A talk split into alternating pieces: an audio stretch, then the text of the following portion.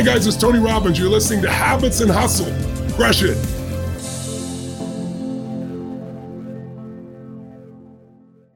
Today on Habits and Hustle, we have Sarah Jakes Roberts. She's a businesswoman, a best-selling author, and a media personality who expertly balances career, ministry, and family. She is the daughter of Bishop T.D. Jakes and Mrs. Serita Jakes and pastures a dynamic community of artists and professionals in Los Angeles and in Denver to sold out crowds every single time.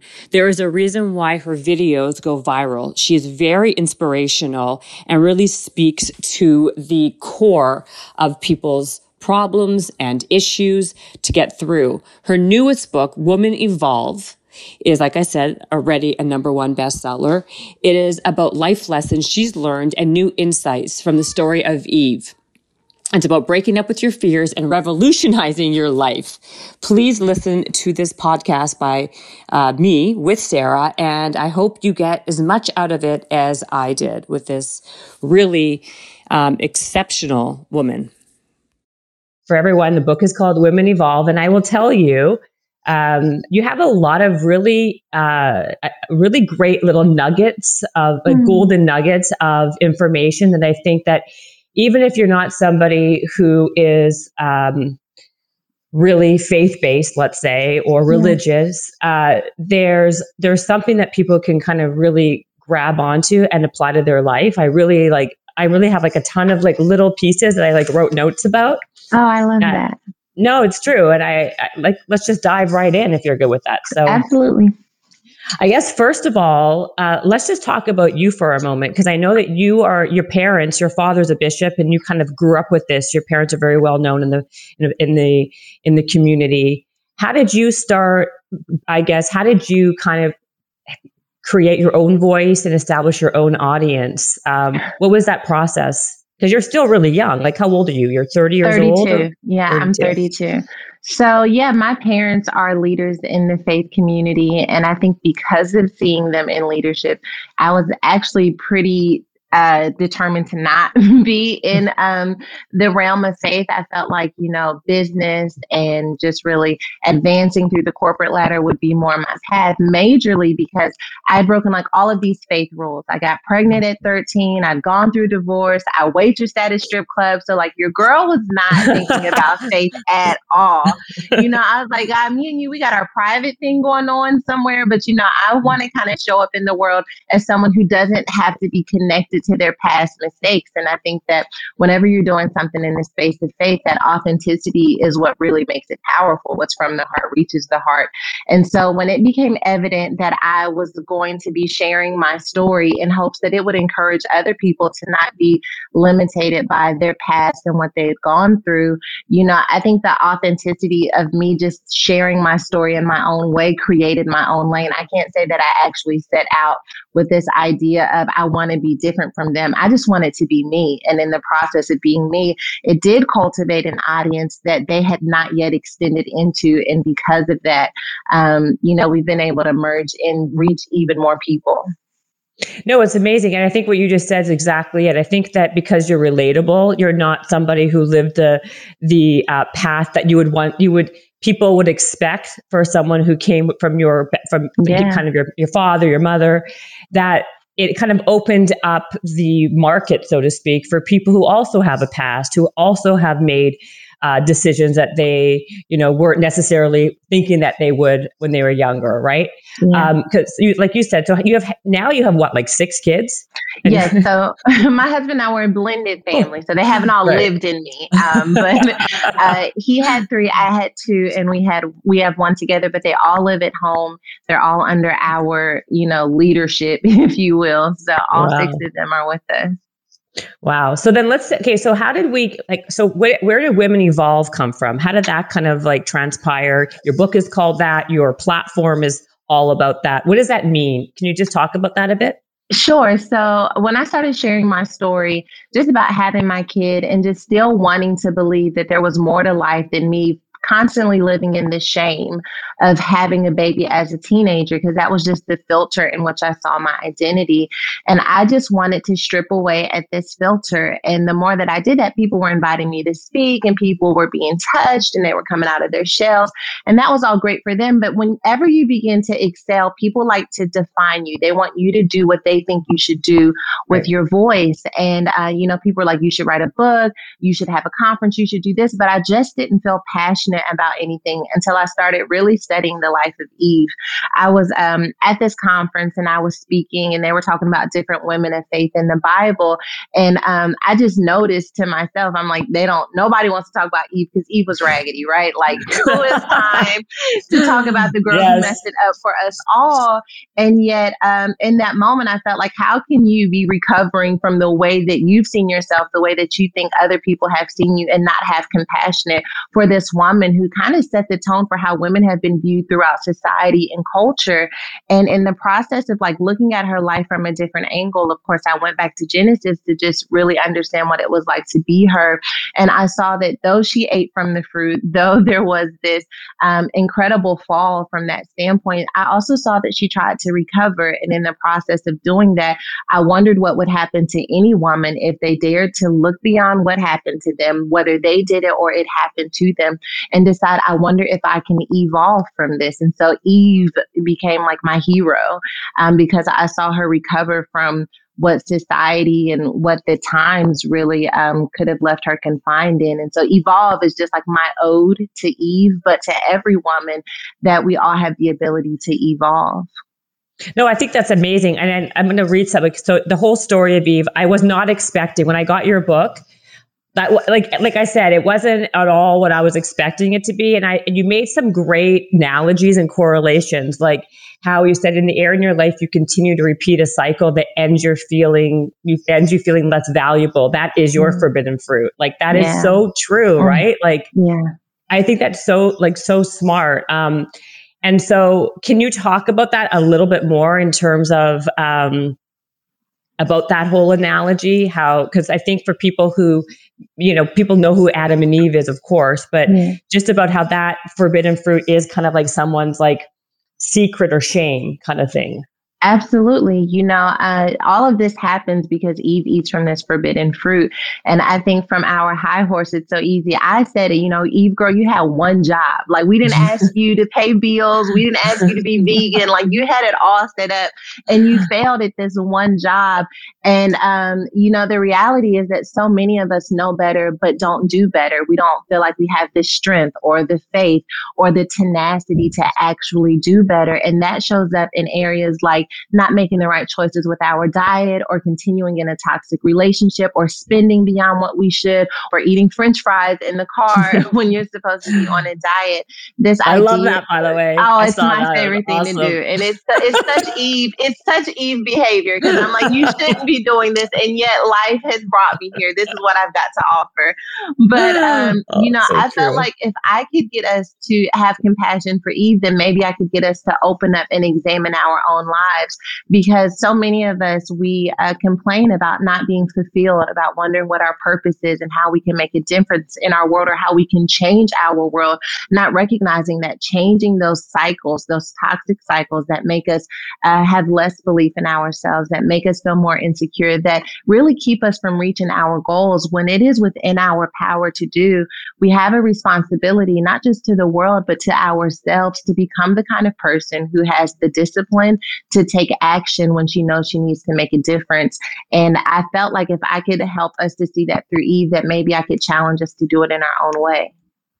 No, I think it's absolutely true. And, um, you make, like I said, you make a lot of great points. You even talk about um, the indecisive versus the wrong decision, and we choose to usually stay being in this purgatory of indecisiveness versus yeah. we'd rather be there than by the instead of perhaps making that wrong decision. Yeah. Um, and I think that was, it's so true because everyone can relate to that, right? Yeah. Like when we, we know better, but we only think we know better, you know, and we don't make right, action. Right, mm-hmm. No, I love that because, you know, indecisive is our excuse for not moving. You know, like, well, I don't know, and I don't know, and I don't know. And we stay there for years and years and years. And I get this all the time as a business owner this indecisiveness, whether I should hire someone, whether or not we should invest in this idea, it comes up over and over and over again. And then there comes this point where you realize there's going to be risk either way. And so I have to make a calculated risk. I have to make an informed risk, but I have to make a decision. Like, as a leader, as someone who is navigating this movement, my inability to make a decision means that I am keeping the people connected me connected to me stagnant as well. And our vision can only progress to the point in which we're willing to make a decision. And so to release ourselves from the fear of failure means to say that even if this decision doesn't turn into immediate success, maybe it's years down the road, what I know for sure is that I'm going to bring the right heart posture and mentality that allows me to learn regardless of the immediate outcome. And I think when we remove the barrier of failure, and I'm going to be defined by this forever, then we're more open to taking risk that will help us not just be successful on the outside, but to become a better, more informed, well rounded leader for whatever other decisions we have to make in the future. Selling a little or a lot? Shopify helps you do your thing however you cha-ching. Shopify is the global commerce platform that helps you sell at every stage of your business. From the launch your own online shop stage to the first real life store stage, all the way to the do we just hit a million order stage? Shopify is here to help you grow. Whether your online courses or a physical product, Shopify helps you sell everywhere. From their all in one e commerce platform to their in person POS system, wherever or whatever you're selling, Shopify's got you covered. Shopify helps you turn browsers into buyers with their internet's best converting checkout. It's actually 36% better on average compared to any other leading commerce platform. And sell more with less efforts thanks to Shopify Magic, which is your AI powered all star. Sign up for $1 per month trial period at shopify.com slash hustle. That's all lowercase. So go to shopify.com slash hustle now to grow your business no matter what stage you're in. That's shopify.com slash hustle. Have you guys tried Factor yet? Factor is a ready to eat meal delivery that takes the stress out of meal planning and sets you up for success in the new year. Skip the grocery stores, the prep work, and cooking fatigue. Instead, get chef crafted, dietitian approved meals delivered right to your door. With over, with over 35 meals to choose from per week, including options like keto, calorie smart, vegan and veggie, and so much more plus over 55 weekly add ons. You'll have a ton of nutritious and flavorful options to kickstart your resolutions. Factor now offers loads of snack options too, and like breakfast and smoothies, juices, snacks, and more to keep me going no matter what's on my schedule. And when things get super hectic, Factor is flexible. Change your order up every week with plans from 4 to 18 meals per week or pause, or reschedule your deliveries anytime. So head to factormeals.com slash habits and hustle 50 and use code habits and hustle 50 to get 50% off. That's code habits and hustle 50 at factormeals.com slash habits and hustle 50 to get 50% off. No, I agree. But people get very stuck in the fear, right? Like yeah. they're so fearful of doing something. It's like the analysis paralysis thing, yeah. right? Like you do nothing because you're scared. Like, how do you like when, when you when you do your sermon? Is it called the sermon really? When you yeah. do your speaking engagement, what's the other word for speech? Uh, giving a message. We love messages, you know. Messages because you've been do, you were doing these like sold out yeah. like speeches all over the country. You know, it's so interesting. Like you just don't know what you don't know, right? Like, um, I didn't know about you until I knew about you. And now that I do, it's like, wow, you know, I would, like I said to you earlier, like you do say some very poignant, really great things, like, like to what we're just talking about now. And I, and I agree with a lot of it. And so when you say when we talk about fear and people getting stuck what do you tell your people your, the people who follow you like how do they move through fear what is some steps that they can do because a lot of it is about their self-esteem self-worth yeah. their past trauma is there some type of tactical thing that you tell people that they can do to kind of rise above it and go through it you know, and this is nine times out of 10. So, in many ways, this is a generalization, but most of the things that we are afraid of is just a boogeyman until we decide to really confront it, right? Like when we were kids and we are afraid of the boogeyman, you turn the lights on and you see there's actually nothing there. But to really boil this down to like, what are we afraid of? I am afraid of it not working. Because what would that mean if it didn't work? What would that say to you about yourself? What would that communicate to you? That you're human, that that you're flawed, that you needed more wisdom, that you needed more experience. Because I have found that when we really confront that fear and we say to ourselves, regardless of where this lands, Am I still going to be able to love myself? Will I still be able to believe in myself? And if not, why is my self worth, why is my ability to receive myself connected to outcomes? Why can't this be a standalone place in which I dwell spiritually and emotionally? And then everything I do is an extension of that. And so I think separating what we do from who we are is so key in navigating fear, especially when it comes to, to taking chances. And I think once we've been able to healthily dissect those things, then we realize, okay, so I'm going to be human. I'm going to have some bumps and bruises. No one I, I admire made it through life without having experienced some level of failure. And I say this all the time to my community is that failure are the bricks that pave the road to success.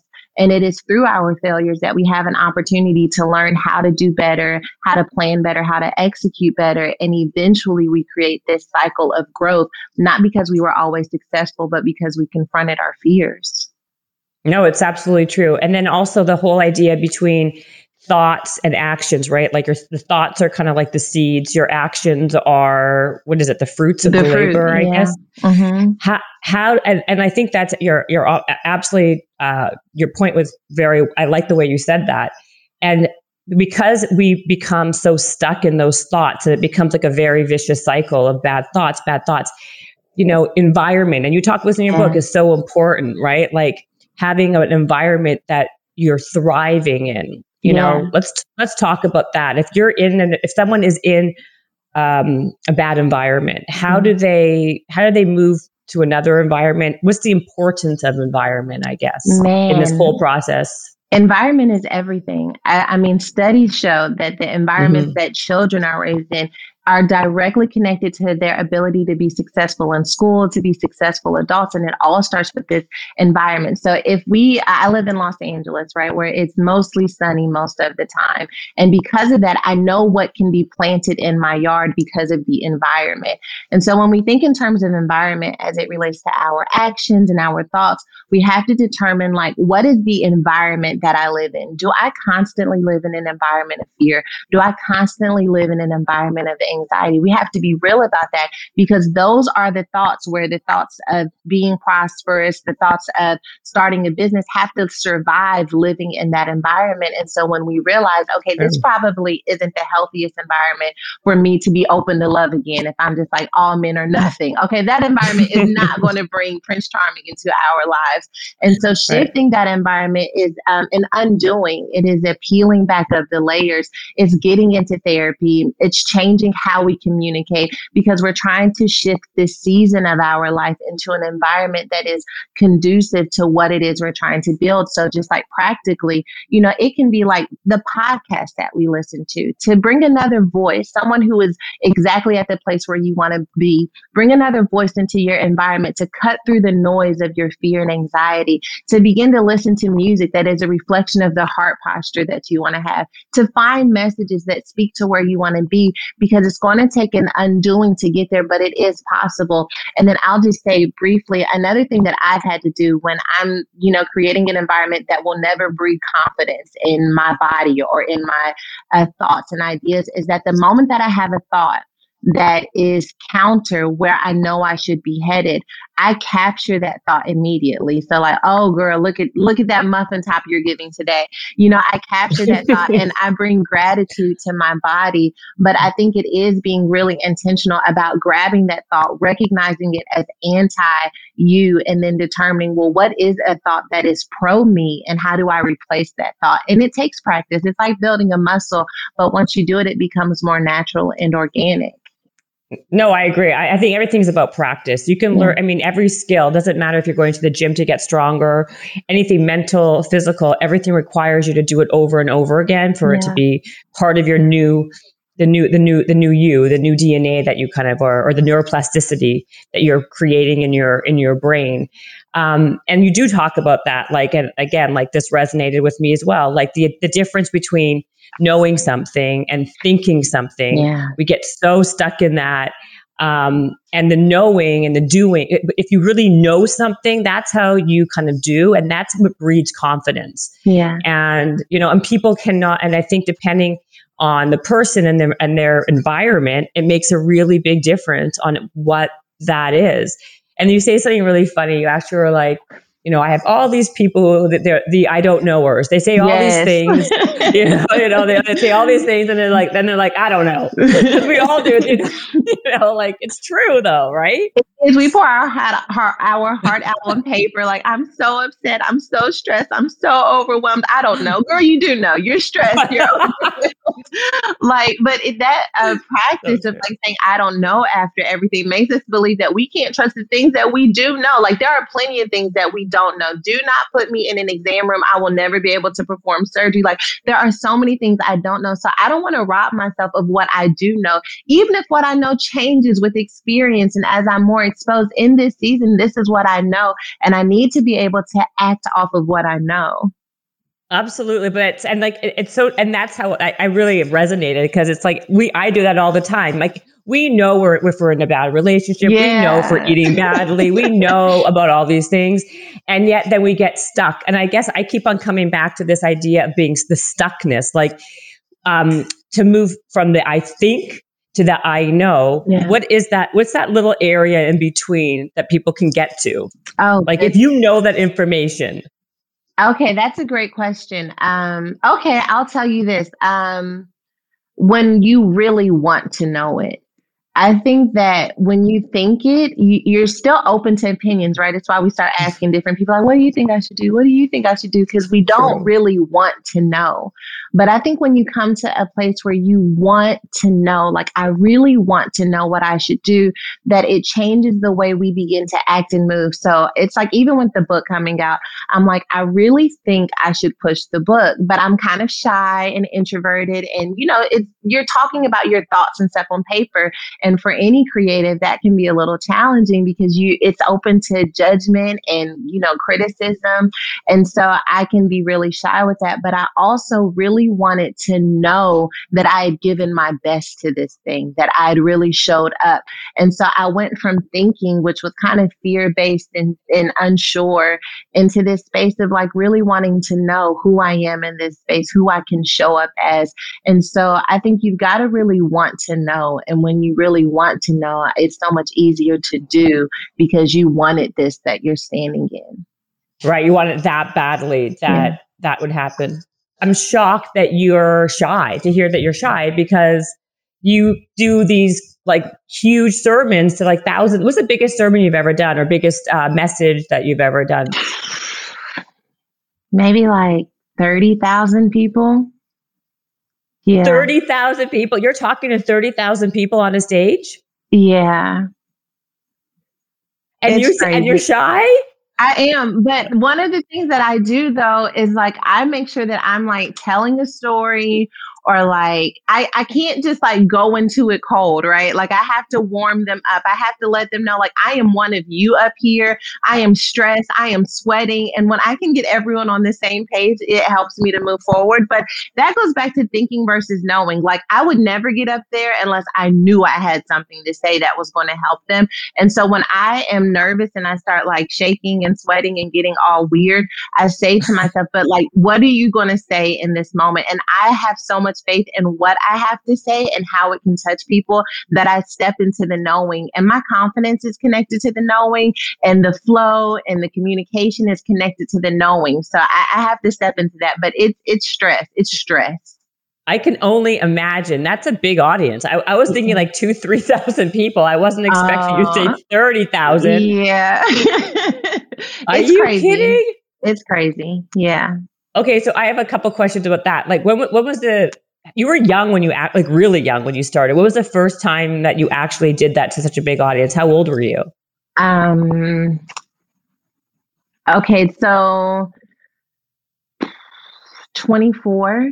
24 was my first time speaking in front of 18,000 people. And that was when um, that was when I really went from thinking to knowing because that was the moment, you know, obviously we talked about my father and mother have being these figures within the faith community. My dad was on the cover of Time magazine. And yet when I got pregnant, it wasn't like Twitter and Instagram where someone was going to like pick up and blog about the story. It was still very much so private. And so as the internet became more prevalent, people didn't know that I had a kid at an early age.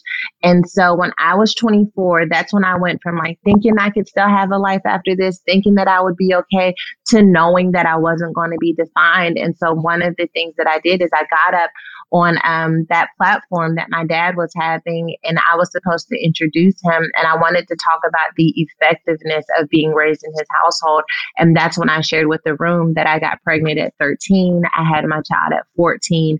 And yet, watching and gleaning from what my father had spoken to so many people was what was pivotal and me finally taking a chance on my own faith. And um, that was the moment that everything really shifted for me Wow. And when you that so that was the pivotal moment when you went up there thinking that you're just introducing your dad and then yeah. you just did you know that you were going to tell your story at that moment or you had no idea? I kind of had I, I wondered in my mind, I wonder what would happen if I just stopped living underneath this cloud and just like rip the band-aid off of there because like there comes this moment like and i'm praying that every person has this moment where they just get sick and tired of feeling like i'm never going to be more than what happened to me and i was just at that point i was in this very toxic relationship i was just so tired of feeling like is this all that there is to life because I think that there could be more. And I had it in my back pocket,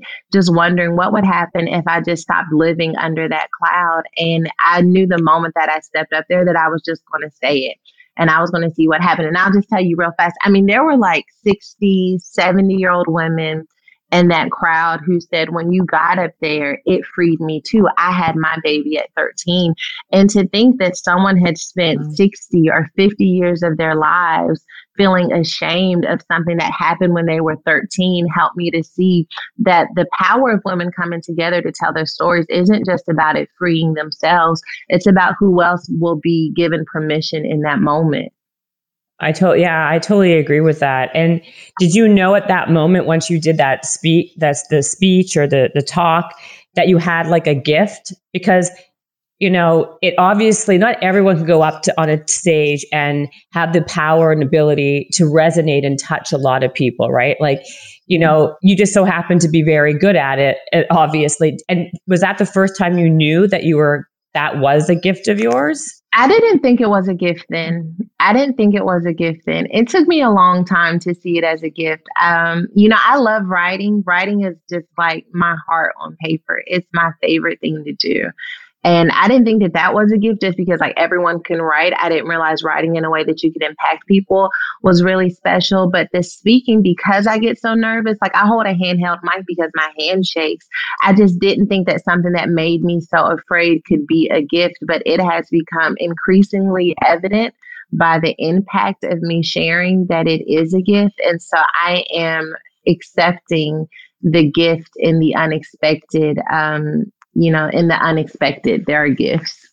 Wow. And you do write all of your all of your talks by yeah. yourself? You get help or you're just uh, by yourself writing all this stuff? Nope, it's all by myself. It's all by myself. Because you take because you take like I, I listened to what was it called? Girl get up. That was a really i like oh, that yeah. girl i like girl get up because you talk about the noes. You're like you know no is uh what's it you you celebrate noes. You don't yeah. grieve noes. And i was like yes i totally agree with that. You know like so like because you write from a from a scripture like you, you have like a what's it called? A genesis or a scripture and then you expand on it into your mm-hmm. own thing right?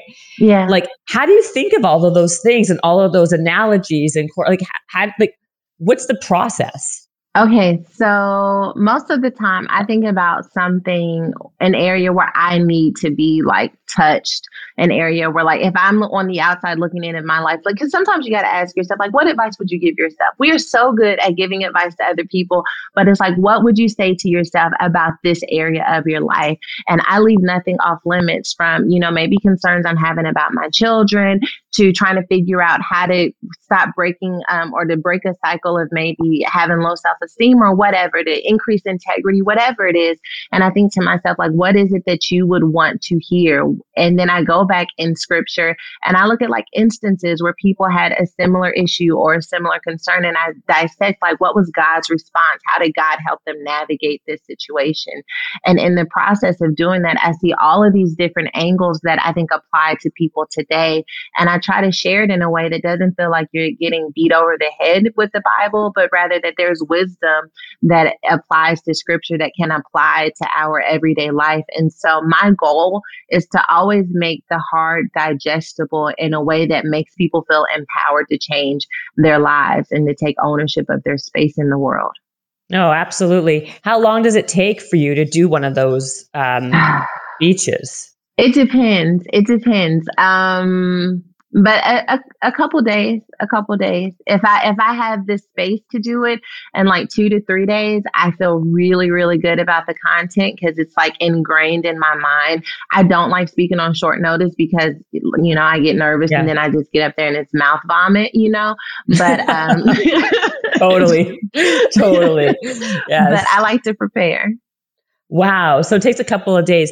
I mean, I, God bless you because I swear I've done, you know, I did this TED talk and I had months to prepare, months to prepare. And I was so nervous. It was only like 18, 17 minutes.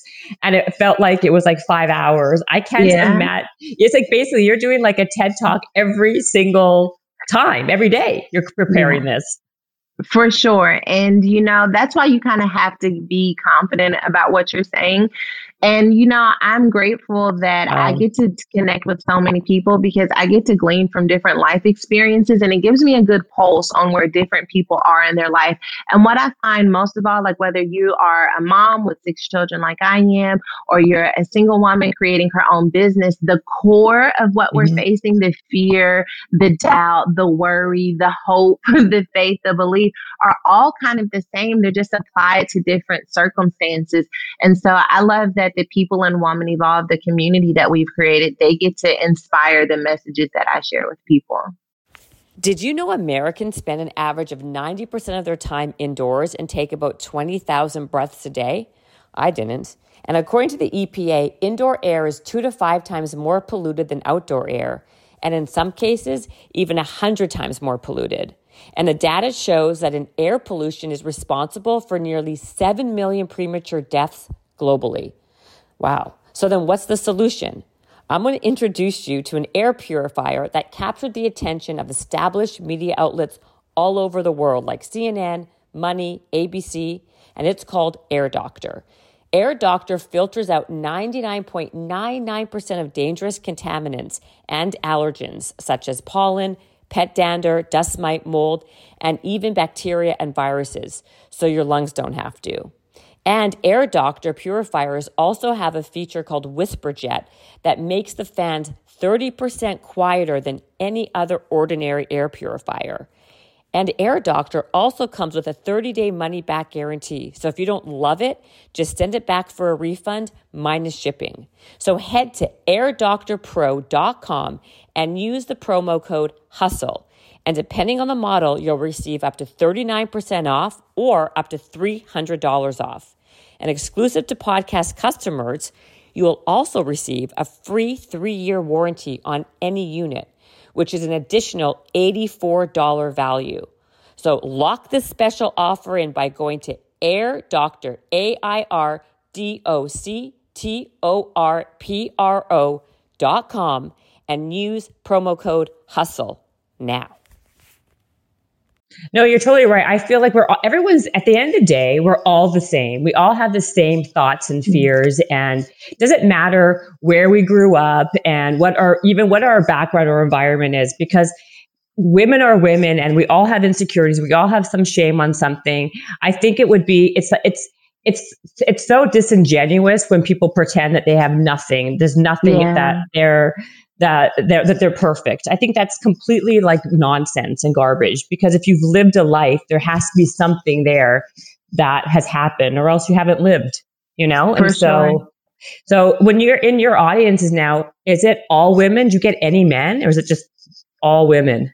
So Woman Evolve is generally all women. We have guys that sneak in just because, like, you know, who doesn't love a little time with the girls? I was gonna say it's a great thing for a guy to go pick up a girl for a date or whatever, you know. For sure, for sure. But then when our, our Sunday services or I speak at my father's church, you know, you're speaking to a diverse audience, and so that's actually a great mental exercise for me because some of the analogies and things that relate with the room just of women is totally different when speaking to men as well, and so being nimble enough in my thought and my experiences to make sure that I'm casting a large net has been actually one of the things that I enjoy the most. So sometimes, I mean, I listen to the way the men in my family communicate to understand what's effective for them and what resonates with them.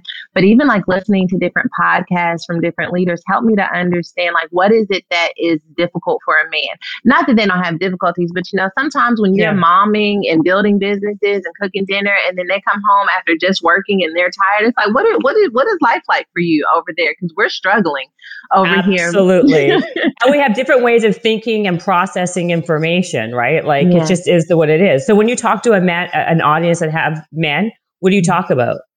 Oh goodness. Um, their fears, you know, being married to my husband, I think what I have known, even from them, him and my brothers, is like this idea of not being completely fulfilled in their lives and identity. Power, I think, is something that's really um, intriguing for men. And I think, especially as we see women rise in power, that there could be an opportunity for them to feel like they don't know where they fit in the world. And I think to really go with that, to understand that the rise of the woman doesn't mean the decline of the man and to help us to understand that we are better together that you know your stability emotionally is just as important as the stability that you add financially. And so to really bring value and hopefully honor to the role of manhood as we continue to see women literally revolutionize different industries. I think it's important that we don't leave our counterparts, and I don't necessarily even mean romantic counterparts, but you know, counterparts in business, counterparts in our creativity behind as well. I think that is, I, I, think that is so true. Men are very much about like what their role is, even being successful, where they yeah. are in that on that thing. Um, but you just said it perfectly. Can we talk a little bit about the uncomfortable vulnerability? Because I think that's a good segue into that. Because being vulnerable, um, you talk about that in your book, and I like this that you do a lot in the book about working it out. Right? It's really yeah. smart. The book is very conversational. Is that intentional, by the way, to make the book very conversational? I think so. I didn't want to like talk at people. I wanted yeah. to talk to them, and so I wanted to make them a part of it. And yeah, you, you, did a good job at that. Um, because being vulnerable is very, that's like a key thing, right? Vulnerability. I mean, yeah. people don't like to be vulnerable, men or women, to be honest. Yeah. Uh, um, so, what is uncomfortable vulnerability? Because you do say it in the book. How would you define that? Uncomfortable vulnerability is daring to allow all of you to be seen. It's bringing all of yourself to a moment and uh, living in that place without apology or fear of rejection because it is so authentic to who you are that you know it can't really be rejected. Um, vulnerability is something that people often say that I'm really good at. I think I'm good at being transparent, but transparency isn't the same as vulnerability. Vulnerability is where I am now. And in order for me to determine where I am now, I need space to kind of pinpoint who I am and where I am in any given moment. But what I have found, even with the book, I'll tell you that like there are two ways to do this thing. It's like you convince people over and over again that this book is going to change their life and they need it. And I believe that. I believe that as well. But the uncomfortable vulnerability for me is saying, I need your help because I have a message, but I can't get it out there without your help. And I really believe in it. And I know that it is going to change people's lives, but I'm not sure that I can do this on my own. And I've been talking to my community really from a vulnerable standpoint of like the only way this wins is if people get behind it. And if people don't get behind it, then the tools that have maybe touched your life won't reach someone else's life. And so I, I literally need you. I can't do this by myself. And, um, you know, that's not like this boss move talk that I see so many other people doing. And yet it's so true for me because um, it's from the heart. And I'm willing to step out of my comfort zone. I tell this to them all the time. I'll step out of my comfort zone and I'll post about it and talk about it. And I just ask that when you see it, that you'll like high five it, you'll support it, you'll get behind it and share it when it feels appropriate for you. But needing people is vulnerability. And that's part of the reason why I think it makes it so hard is because we don't want people to leave or to not find value in what we offer. I that's so true. The transparency and vulnerability, there is a very fine line, right? Because a lot of mm-hmm. times people think that they're being vulnerable, but they're just, it's not. It's just because yeah. they, they, because they're blunt or they tell you what they're, what, you know, yeah. they, they say something. That's not the same. So then how do you think, because you have that shyness about you, do you not really, you, what do you think of social media? Like, and having to have to now go and promote this book ah. when you're so, it's obviously like uncomfortable for you, which is endearing, I think. Yeah. Um, you know, I'm, I'm growing, I'm doing it. I, I, I have to, okay, so the thinking versus knowing, right? It's like I have to step into that knowing. And to do it for speaking one time of the week for 45 minutes is a lot easier than living in that knowing every day because it really does require this stretch of faith. And so, um, you know, as it relates to social media, I am trusting and believing that my heart will be translated in the words. I'm, I'm really intentional about the words that I use. I'll tell you what, vulnerability in social media is actually very powerful. Even when someone like you know, pops off when you, I don't know if I can say pops off on this podcast, yeah, you can. You can, okay. You can say whatever you want. It's okay. Okay. Yeah. Like, so when someone says something negative to you on social media, it's so easy to like give this neck twisting dissertation. Like, I don't know who you think you're talking to, but I am not the one. Right. But that's our defense mechanism showing up. What mm-hmm. I have found is to say that comment, sometimes I'll DM people and I'm like, I deleted your comment because it struck a nerve of something that I'm still working on and it made me feel X, Y, and Z. And while I know you may have not meant it in this way, this is how I received it. And I would just appreciate you being more sensitive next time when engaging with me on my platform. And you would be surprised how that has neutralized, I mean, totally disarmed a person where they're like, oh, I'm sorry. I didn't think that you would see it that way. I was just joking, or I stand by what I said, but maybe I could have said it differently. And this idea of seeing a person behind a username name.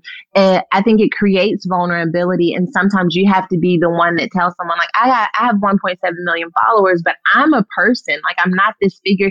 A lot of times people leave me comments and they're like, she said, or I, I don't know what she did, or her, and this. And I'm like, just next time say me or I, like, because you're talking to me. And um, I don't know that vulnerability has changed a lot of the ways that people engage with me on social media. I don't block people as much. I don't mind hosting block parties. I think they're amazing, but I don't have to block people as much when I am vulnerable about how they talk to me.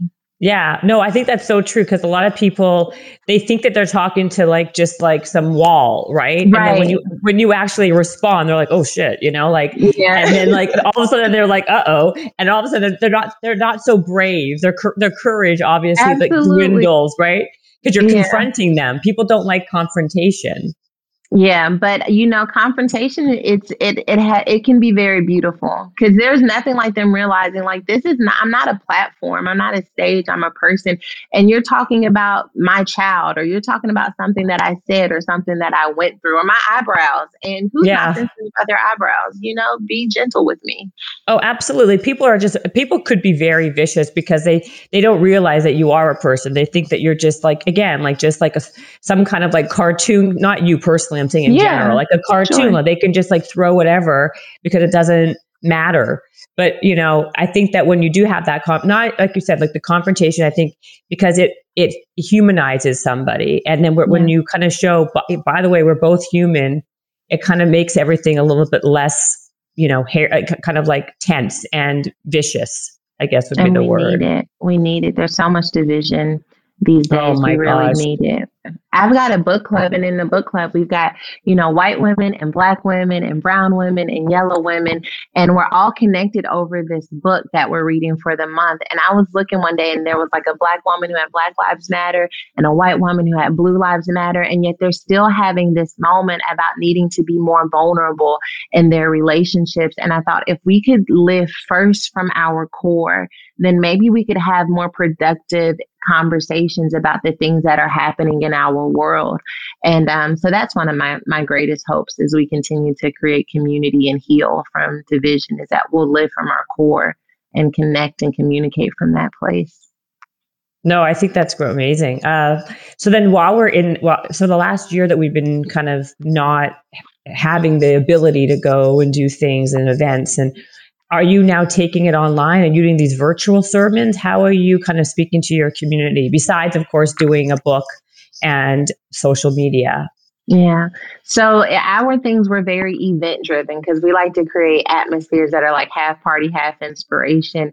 And so with that shifting, I didn't have a, a lot of faith in virtual just because I feel like there's so much about like the music playing and people getting mm-hmm. dressed up. And I didn't know if we could do that at home. But we have done virtual events and people who never attended our in person events have been coming to our virtual events and been like, that is so life changing. They're saying the same things that people say when they're in person. So there's definitely definitely a way to translate there so we are doing virtual events, but we're also being more intentional about our social media, more than just a bulletin board. Like if this is the only piece of inspiration someone gets about her journey today, what is it that we want to say? How can we be more content focused than announcement focused? And so it's allowed us to be a lot more creative and disruptive in how we present our platforms mm. to people. And we're seeing that really resonate. Uh, we've really maximized our email list instead of once again just sending out things about what we're doing doing, but meeting people where they are. Like, here's your mm-hmm. weekly inspiration to help you get through the week. So it's it was a little stressful, right? Because who could have planned for this? I would have loved to plan before right. we took this pivot, but it also helped me to understand that like maybe I was using an old model. Maybe I did what you're supposed to do when you have this community of people following you. But what if I'm actually more effective by creating these virtual experiences that allow us to reach people internationally while I stay at home and I'm able to still show up for my family?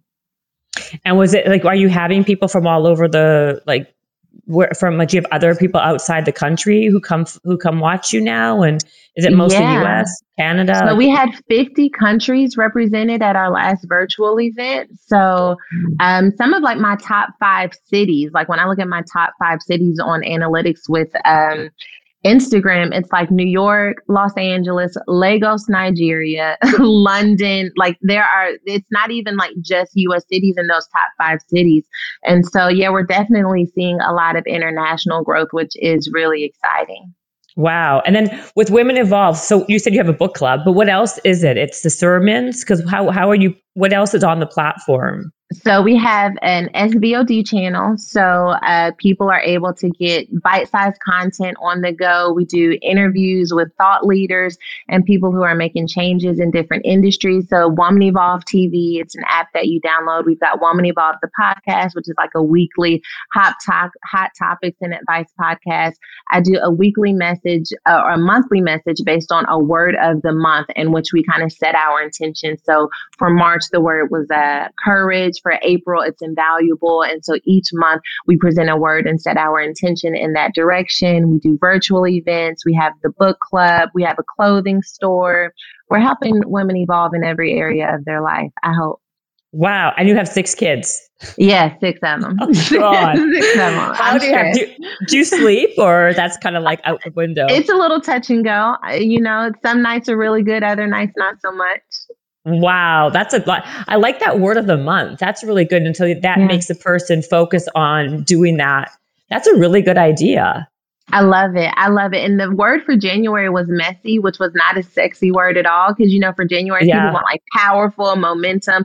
But January is messy because you're trying to change, but then you're really realizing how hard it's going to be to change. And so things get a little messy. So yeah, we've done we're we're building, we're headed somewhere. And the people are really looking this was new. Once again, something that the pandemic kind of birthed. And so every Monday of the month, that first Monday of the month, I present the word. And it was interesting this month in March, I was a little late going on my Instagram live, and someone's like, "When are we going to get our work for the month?" She's like, "My month has not even started until I figure out what my intention is." So oh, I love that. that. That is so nice that you're touching so many people like that.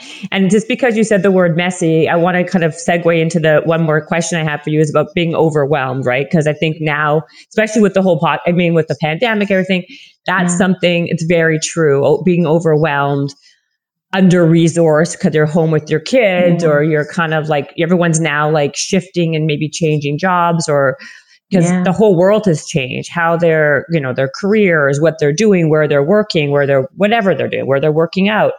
Um, and you talk about this in the book and i really like this because you give people ways and steps of kind of like when they are overwhelmed. Can we just mm-hmm. talk a little bit about that Absolutely. So we have to know the difference between self care and soul care.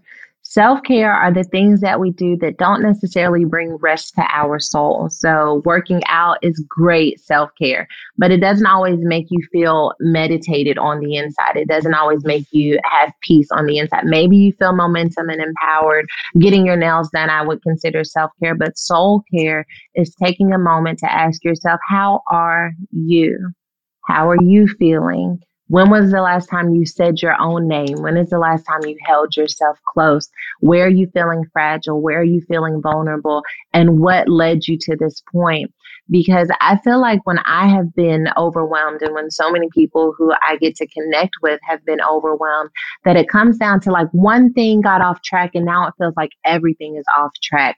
And so, what steps do we need to make? What responsibilities do we need to put on pause? How do we need to delegate in order to get ourselves back to a place of center? Maybe we bit off more than we could chew. Maybe we need to determine how to separate some things that are happening in our life, but to give yourself permission to check on your yourself to see when you got off track and then determine what do I need to do to feel supported to show up in the world is so important because um, you know, becoming depressed isn't something that you see coming. There's no warning when you're depressed. There's no warning when you're about to have an anxiety attack. It happens because there is an accumulation. So, as much time as we can spend saying, I need to just clean out the closet of my soul, clean out the closet of my mind, I think it's so much better because we're able to dissect when we're in a danger zone and then to prepare accordingly for that.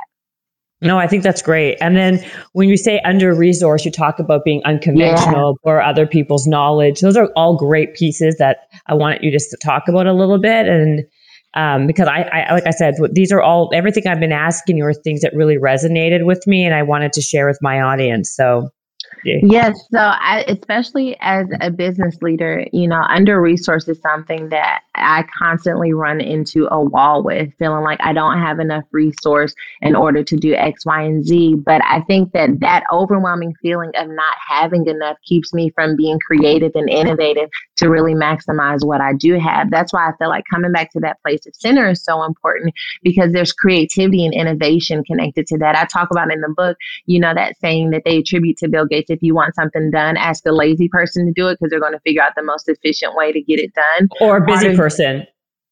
A busy person to yeah. do it. Yes, yeah. yes. Don't ask gonna, a lazy person. they're going to figure out the best way to get it done quickly. And so, um, you know, I think living in that mindset of coming to a place of center and then allowing ourselves to determine, okay, like maybe there's a software program for this, or maybe there's someone else who can do this, or maybe I can delegate to this person. I feel like that creativity is connected to that center, but never allow being under resourced to be the reason why you don't move forward because there's always a way, there's always a tool, there's always a class that you can take to help you overcome the area where you feel under resourced. And so I felt like that was really important as a woman of color, so many of the women who I know who want to start businesses feel like, you know, the banks don't loan to us in the same way that they loan to other people, or we don't have the education that a lot of people have. And so, how do I get from feeling like I'm coming from behind? And a lot of that comes down to will, being willing to do this research to figure out what opportunities, what assets are available to me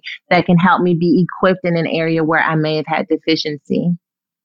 That's really well said. And I, like I said, that area really, that resonated because I feel very under resourced right now. So that's yeah. why I'm like, I agree. You have to have, think out of the box. You got to like also talk to people, get knowledge from people that you, you know, if you don't know something, go find somebody who does know something, right? Yeah. Or ask questions because these are all ways you can kind of help yourself without you know, with, if you don't know something, don't let that be your stop. Don't let the start being the stop, you know, or stop being your start, whatever that is, uh, whatever that saying is. Whatever but it is. You got what I'm saying. Um, no, but this is great. I, I, like I said, the book, I really enjoyed it. It's called Women Evolve. Mm-hmm.